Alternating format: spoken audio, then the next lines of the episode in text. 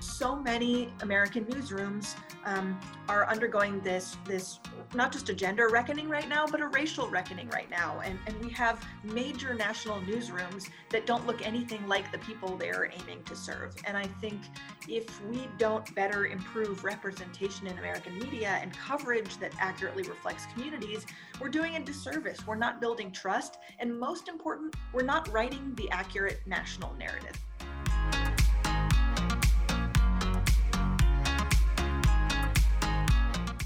Welcome to Powering Up, our cross-generational, cross-cultural conversation about leadership, power, social justice, and gender.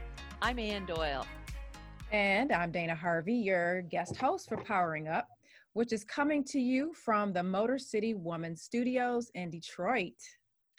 And Dana, I'm absolutely thrilled to have you joining us as we enter our third season. Because as you know, we launched Powering Up in September of twenty eighteen with the coverage of the tremendous memorial celebrations for the legendary Aretha Franklin, who was known all over the world and loved, but she grew up, she lived most of her life, and she's buried right here in Motown. So I was wondering, because you grew up here, what impact did Aretha and her music have on you? You know, Anne, I remember the the tribute, um, and that week leading up to her her celebration was incredible. And just, you know, as a Black girl growing up in the seventies, Aretha's voice was already a, a strong presence, you know, in my household. Her music was like an anthem for civil rights and women's liberation. And she had such defining songs like Respect, you know, this oh, is yeah. what we're talking about, right? Just a powerful resonance to to her and her music and her message, very strong, impactful on me and and and my and my family. Well, you bring a different and very, very important generational, racial, and life experience lenses uh, and perspective to our conversations, because here I am, an Irish Catholic baby boomer, daughter of a New Yorker and a Chicagoan. Big sister in this Irish Catholic family of seven children, did not grow up here. But we, we absolutely share a passion and commitment for women's empowerment and social justice. Absolutely. And I think that's, you know, one of the reasons why I'm so happy to be working with you, you know, as a as a Gen X African-American woman who grew up in Detroit, a predominantly African-American city. You know, there are experiences that I've had that, you know, deeply root me and and where I come from. But my interest, like yours, is to to broaden how we can help and empower women. So I'm happy to be here with you, Ann. I appreciate it. And that is why we are both so excited about our guest today, who is also all about empowering women and social justice. She is Emily Ramshaw, co-founder and C E O of The nineteenth, which is a brand new source of news and information created to particularly serve women. And its name, The nineteenth, of course, refers to the Women's Suffrage Amendment to the U S Constitution, which we all know was signed exactly one hundred years ago. But Emily and her co-founders, interestingly, put an important asterisk in the title as a reminder of the millions of women of color who were denied the right to vote for decades after nineteen twenty and really still today. So there is so much unfinished business needed for the empowerment of women. And I would like to give a little bit of background about Emily before we get started. So as we welcome her, I wanted to share that she was previously the editor-in-chief of the Texas Tribune, an award-winning and nonpartisan digital news organization, which won multiple awards, including a Peabody, one of the most prestigious journalism honors under her leadership. She's the daughter of journalist parents, a graduate of Northwestern University, and as a reporter for the Dallas Morning News, broke national stories about sexual abuse and inside youth lockups and, and other abuses against those whose voices are rarely heard. This is incredibly important. So with that, we also wanted to recognize that she serves on the board of the Pulitzer Prize. So, Emily, welcome to Thank our podcast. You. Thank you so much for that incredible introduction, and thanks for uh, inviting me to join you both today. And I know that you are coming to us from Austin, Texas. Indeed, indeed. Hook 'em. Those Longhorns, huh? Exactly. Yeah. Well, you know, let's begin by by the the reference, you know, to the whole nineteenth, which was clearly uh, the passage of that amendment to the Constitution, truly a watershed moment in U S history, and how interesting that we have arrived at another watershed moment in U S history during this centennial year. And so I, I'm very interested in what you and your colleagues see as the missing links in journalism right now that prompted you to feel we needed uh, one more media source. Sure, absolutely. I mean, I'll start by saying this all began for me actually four years ago when Hillary Clinton was running for president, and we were uh, seeing all of these conversations in sort of the national media landscape about electability and about likability. And, you know, was there just sort of something about her that people, you know, couldn't get behind or couldn't vote for? And I was a new mom on, uh, on maternity leave with a tiny baby girl. And I remember in that moment just sort of being outraged at, at so much of the national narrative that was fueled by media coverage. And I thought to myself in that moment, we need a national news organization that is by women for women, uh, you know, uh, to spur sort of different conversations around representation and to more accurately reflect um, the majority of the American electorate. And so that's sort of uh, where the kernel of the idea began. It took another four years because, before I could actually get myself in gear to really think about this, as anybody who's had a small kid at home um, could yeah, understand. Yeah. And, and really our goal with the nineteenth is to elevate the voices uh, of women, particularly women of color, uh, in American media with journalism that is entirely free to consume and entirely free to republish by every other news organization in America. So that's the sort of impetus for what we're trying to do. Um, you know, here's here's what was missing. Uh, the reality is, in uh, most American newsrooms, you know, the the majority, overwhelming majority of politics and policy editors and reporters are men, and they're overwhelmingly white. And, and what that means, yeah, is that for better or for worse, and I think for worse, uh, you know, women aren't accurately reflected in newsrooms and therefore aren't accurately reflected in, in media coverage. And so what we're trying to do is to level the playing field, uh, to provide space for um, uh, reflecting on and elevating the voices of underserved women and other underserved gender minorities uh, in this really critical moment in history. Emily, I, I, I love the fact that you all are incredibly mission-based, and I can appreciate the representation need. I worked very closely with uh, two of the largest newspapers here in, in Detroit and supporting their, their editorial staff. And I absolutely one hundred percent agree with you how much that's necessary. And I can almost imagine once you all get started where this can go. And just thinking about politically in general, how many women were running for, for elected positions prior to then, and how many more have been encouraged to do so? Do you think that your organization can can can be a catalyst for that and increase the number of women in representation? And, and how and how do you want to continue making making sure that effort goes on? I mean, I think that's a critical piece of the equation for us. Look, I, I I firmly believe that the more women see themselves reflected in politics and policy coverage, the more empowered they'll be to get engaged, to get involved, because they'll see themselves and they'll see people who look like themselves. And we know, you know, that, that folks are more likely to, to get off the sidelines when they feel like there's a safe space for them to engage. So, so yes, that's critical. Look, um, you know, uh, my, my parents are both journalists. My mom started her career at the Detroit News, actually. Uh, she covered uh, politics for the Detroit News. As we know, so many American newsrooms um, are undergoing this, this not just a gender reckoning right now, but a racial reckoning right now. And, and we have major national newsrooms that don't look anything like the people they're aiming to serve. And I think if we don't better improve representation in American media and coverage that accurately reflects communities, we're doing a disservice. We're not building trust. And most important, we're not writing the accurate national narrative. I want to take back for one second because you made a very important point that I think a lot of people aren't aware of, and that is, is that the majority of voters in this country are women. fifty-one percent, and fifty-one percent of the American electorate.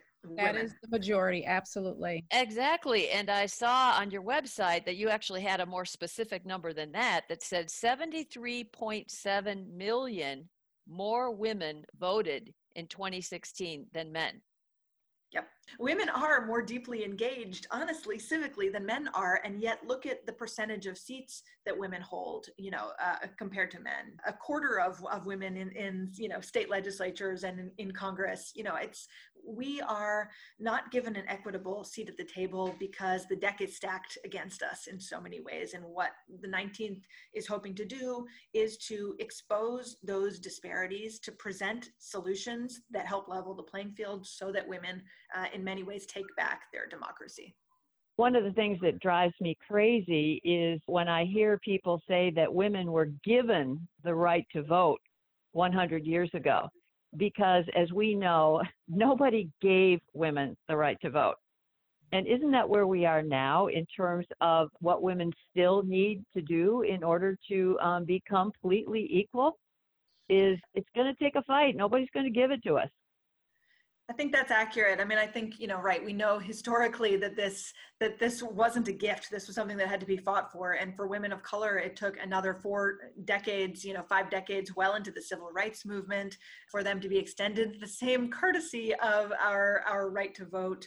Um, and, and honestly, it's still a work in progress, right? Like suffrage is, uh, the story is not complete. This is still a battle. Suffrage is still a battle in many states. It's still a battle for, you know, uh, transgender Americans who are in a pandemic trying to grapple with getting the, you know, I Ds they need in order to cast their ballots. You know, all these conversations around, around mail-in ballots, around whether we're going to be waiting in line to cast ballots in this election. You know, suffrage, um, suffrage is, suffrage is a living, breathing thing, and we have to treat it uh, as such. The fight is not over. With you all being very mission-based for, for women and the issues that face us, but still in a world of journalism as it is today, what do you see some of the issues that journalists and journalism are facing, and how how do you think that your platform can overcome those? You know, there are a number of, you know, cheap shots that go through, and, you know, commentary, you know, of quotes, and and a lot regarding social media. How do you all think you'll be able to overcome some of that? What's important that you can move past the difficulties that, that many are facing now in journalism? Sure. I mean, a couple of important points there. I think the first thing I'd say is, you know, we have the luxury at the nineteenth of being a nonprofit. That means we aren't tied to the same uh, for-profit, you know, advertising-driven model that I think really challenges a lot of existing news organizations. So that means, you know, we're not on the hunt for clickbait. We uh, we can write the, the most nuanced and thoughtful and accurate headline, not the one that, you know, inspires hate clicks. Um, we have really, I think, a responsibility and an opportunity to tell stories with nuance and with empathy, and to aim to serve a, a really wide audience across the, um, you know, racial and ideological spectrum. I think another opportunity for us is that we are not saddled with, um, you know, a lot of the sort of existing institutional challenges that, that legacy news organizations are. We get to build this from the ground floor. So that means that we can say we're going to create um, the most representative, most diverse newsroom in America and do it from day one.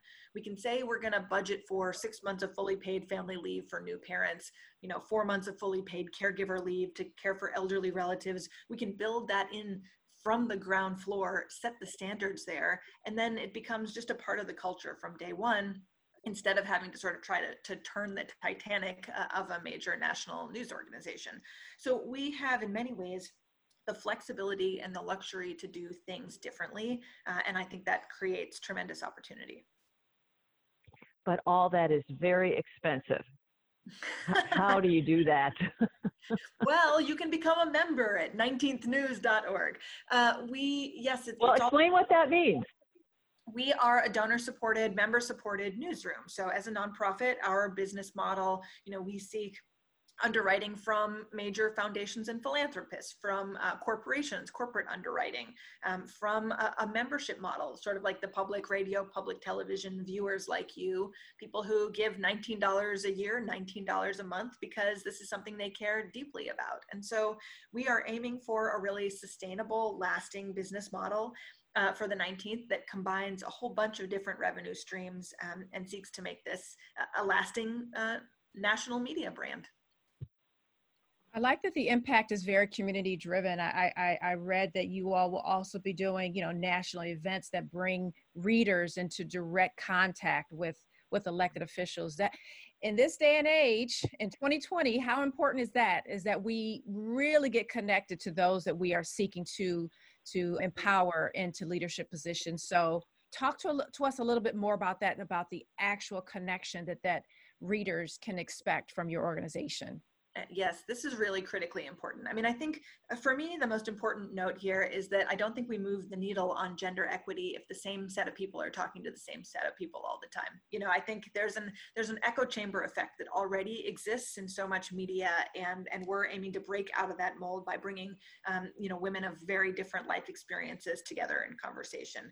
Now, we had a really terrific plan to do this on a regional basis in the flesh, you know, um, with conversations in communities around the country. COVID obviously made that a lot more difficult. Um, we had been expecting to host sort of our inaugural summit this summer, this past summer uh, in Philadelphia. We were hoping to have, you know, a thousand people in the room. We took all of it virtual, and as a result of that virtual pivot, we didn't just have a thousand people in the room, we had one hundred ninety thousand people tune in. And so I do think there wow. is uh, wow, that's right. a moment. I mean, I think, you know, that's that's turning lemons into lemonade, right? But I also think there's a hunger for this type of conversation and dialogue. And in many ways, um, you know, we may never go back from from big virtual events that, that allow so many people to be in conversation or to have, you know, direct access to the to the people who represent them. I expect uh, once this pandemic is passed and once there's a vaccine and people are comfortable gathering again, we're going to make a really concerted effort to get back out on the road, because I do think that community uh, building is really important and, and a great way for journalists and newsrooms to gain trust. Um, but but obviously we're waiting on that until it's safe for our journalists um, and others to do that. While we still have time with you, we want to know a little bit about you and your leadership journey. So where did you get your obvious deep commitment to gender equity and racial justice, social justice? Yeah, well, both of those things, honestly. I would say, uh, look, I'm, I'm, first of all, I'd like to start by saying I'm a work in progress, and I am uh, a white woman of privilege who have has had extraordinary opportunities over the course of my life. Um, you know, it's, I, as I said, my parents are both journalists. Uh, it's in many ways not a surprise that I had the journalistic pedigree and the four-year college degree and all of those things that sort of put me on the path into this industry. I spent the last ten years really building a community-based, a place-based news organization by way of the Texas Tribune. And that is a place where we really deeply cared about our audience and about building relationships on both sides of the aisle. Texas is obviously a very diverse state, uh, you know, racially, politically, very diverse. Um, and, and so we found that you could build um, a nonpartisan, a bipartisan audience if you listened. Uh, and, and, and if your readers saw themselves reflected in your work. And so that became really um, a critical piece of the mission for me. But beyond that, look, my mom was a barrier-busting woman journalist. She had to fight her way up from the women's pages of newspapers in the sixties and seventies to, you know, getting begging to cover Geraldine Ferraro, uh, you know, and and uh, her her V P bid. Um, you know, fighting for a place to cover the White House, to cover administrations, the Clinton uh, administration, to cover Hillary Clinton. I think I feel very strongly that the work is not done here. And I look at the fight she had to put up, uh, and I hope I can be an extension of that effort.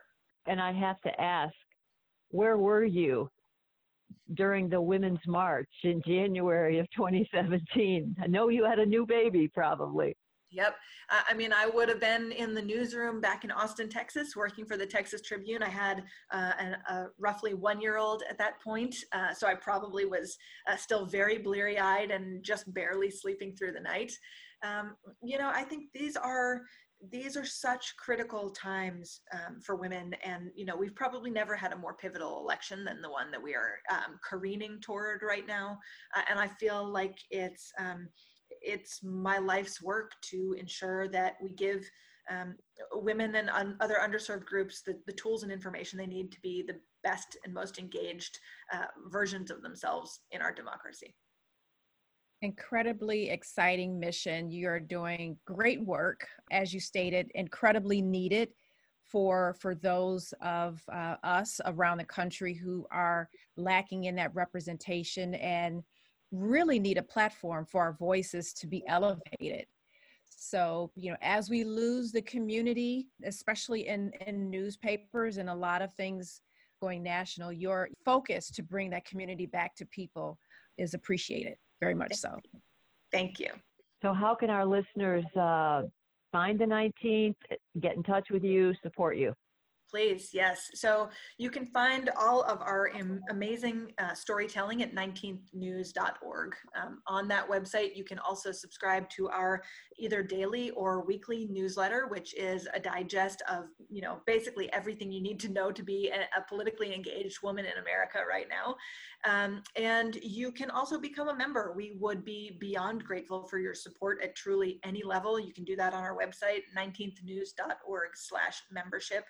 Um, everybody who becomes a donor by the end of this year uh, will get great swag showing up in your mailbox. So uh, that alone should be reason to throw in nineteen bucks if you can. Thank you so much for being with us, Emily Ramshaw, C E O and uh, co-founder of The nineteenth. I'm Ann Doyle. And I'm Dana Harvey. Let's, Let's all go. Power up. Power up.